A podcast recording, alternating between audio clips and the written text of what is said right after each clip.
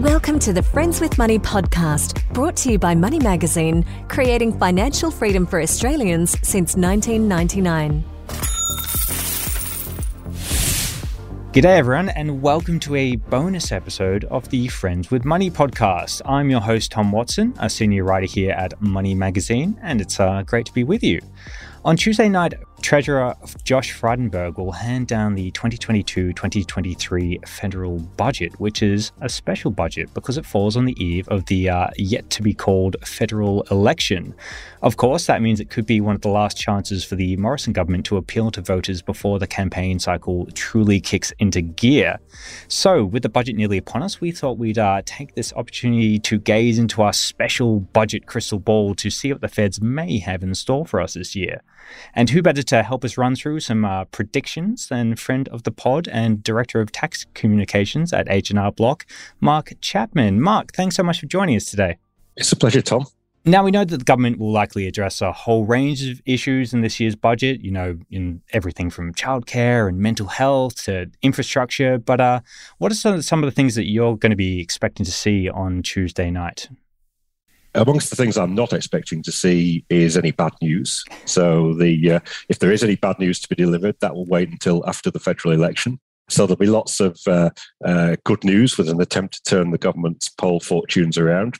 I expect that the uh, the low middle income tax offset will be uh, renewed uh, for another year. Mm. There's been a lot of talk about whether that will be scrapped or not th- that talk was mostly for the birds. I think. I think the government has always intended to uh, was intended to uh, uh, give this one another go.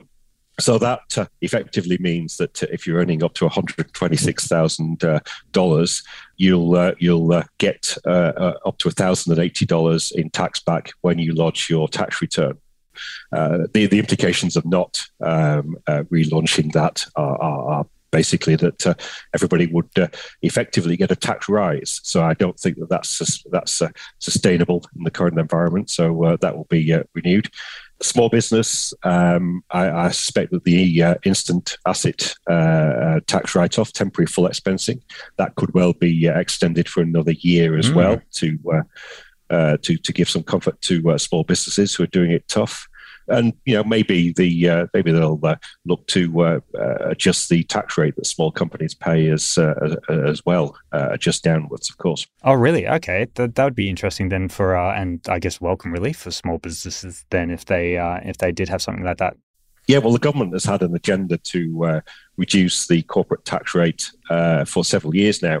Uh, they haven't really been able to do it with the, the, the larger corporates. There's been a lot of p- political pushback. Mm. Um, but uh, certainly the smaller businesses, uh, there there hasn't been the same degree of pushback. So I think they may have a go at, uh, reducing that uh, tax rate. And, and, Mark, I guess, I guess leading up to this, a lot of the talk has been around cost of living pressures. So obviously, an extension of the the Lamington tax um, cards, as you mentioned before, would kind of go some way to to to easing that, but obviously people are not going to see that for another couple of months. So is is there anything in the works from the government that will kind of apply to um, Australians straight away that they'll you know be able to see and benefit before the election? Yeah, well, I think probably the the uh, the petrol excise uh, may well be uh, may well be cut. That unfortunately it, it, tends to make a good headline, but it probably won't make much difference in in real life. It mm. might uh, you know, it might uh, shave a few cents off the price of uh, a litre of fuel.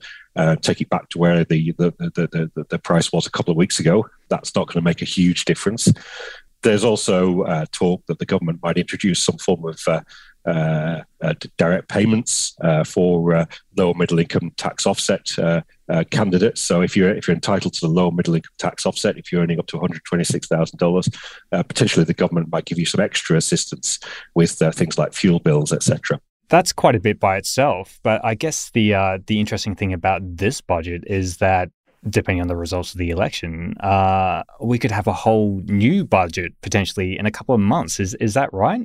Well, yes, uh, because obviously this budget sets out the priorities for the current government.